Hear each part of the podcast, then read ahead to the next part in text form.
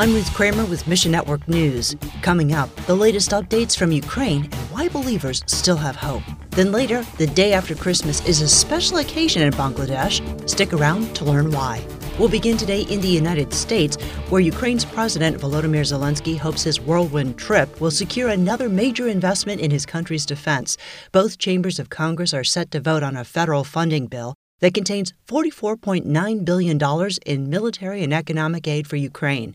Meanwhile, only 20% of Kyiv's power grid works following relentless bombings earlier this week. Transworld Radio's Dirk Muller says between attacks, TWR Ukraine broadcasts the hope of Christ on radio and social media. It's very difficult to plan the production because Sometimes there's just no light, no electricity. Uh, sometimes I get pictures where you see our staff working with candle lights. TWR Ukraine recently teamed up with another Christian ministry to purchase a backup power supply. We are providing the diesel and they provided the generator, so that keeps them a little bit more independent from outages. You can support believers in the war zone through TWR's Crisis Fund, and most importantly, pray ask God to protect believers as they put together a new program called How Are You? Our teams go out really to the war zones where the conflict is happening. They are interviewing people and taking footage and, of course, pointing to Jesus Christ. They need protection and for God to put angels around them. Elsewhere, Christmas finds Lebanon in a dire economic situation. Corruption in the government has created what the World Bank calls a deliberate depression.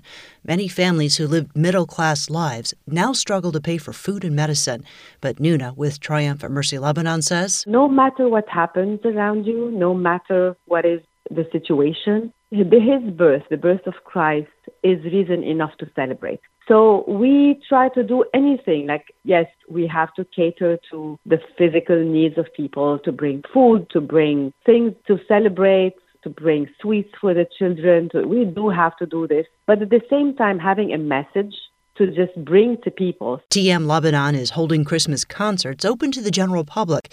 It's an effort to share the story of Jesus' birth and also his continuing work in the world. Nuna says many people in Lebanon are curious about Christianity. Why do you have joy? Why do you have hope? You have the opportunity to leave Lebanon and yet you're here. And yet you're you're here to stay and you don't want to leave. Why? And then when we tell them and we they see the joy in even in our lives and they ask questions. This Christmas, pray many Lebanese find their hope in Jesus. And finally, we turn to Bangladesh, where Pastor Mushi says Jesus is the reason for the season. It's not about presents or Santa. It's about celebrating the birth of Christ, the Savior of mankind. We like to use special occasions like Christmas to uh, reach out to our neighbors. They are like 100% all around our church. They are all Muslims and some Hindus. Pastor Mushi and his church will celebrate Christmas together on Sunday. Then they have a special event planned for Monday, December 26. These are very good opportunity for us to reach out. This will be like business people, shopkeepers all around us. We'll sing Christmas songs and we'll share the word of God cakes, some food stuffs, and other things. I believe that it will really touch many people and they will know the truth. Most of the people in Bangladesh are Muslim, so following Christ isn't easy. Pastor Mushi works with our sister ministry, Prayercast, to make special prayer resources. When one is converted from Muslim background, he loses everything and then family throws him away and he also runs away from the family to save his life. So pray that the upcoming community outreach plans find favor with the Lord. This is a very good opportunity these festival days. So please pray, pray that we can do it without any problem, hindrances. Thanks for listening to Mission Network News, a service of One Way Ministries.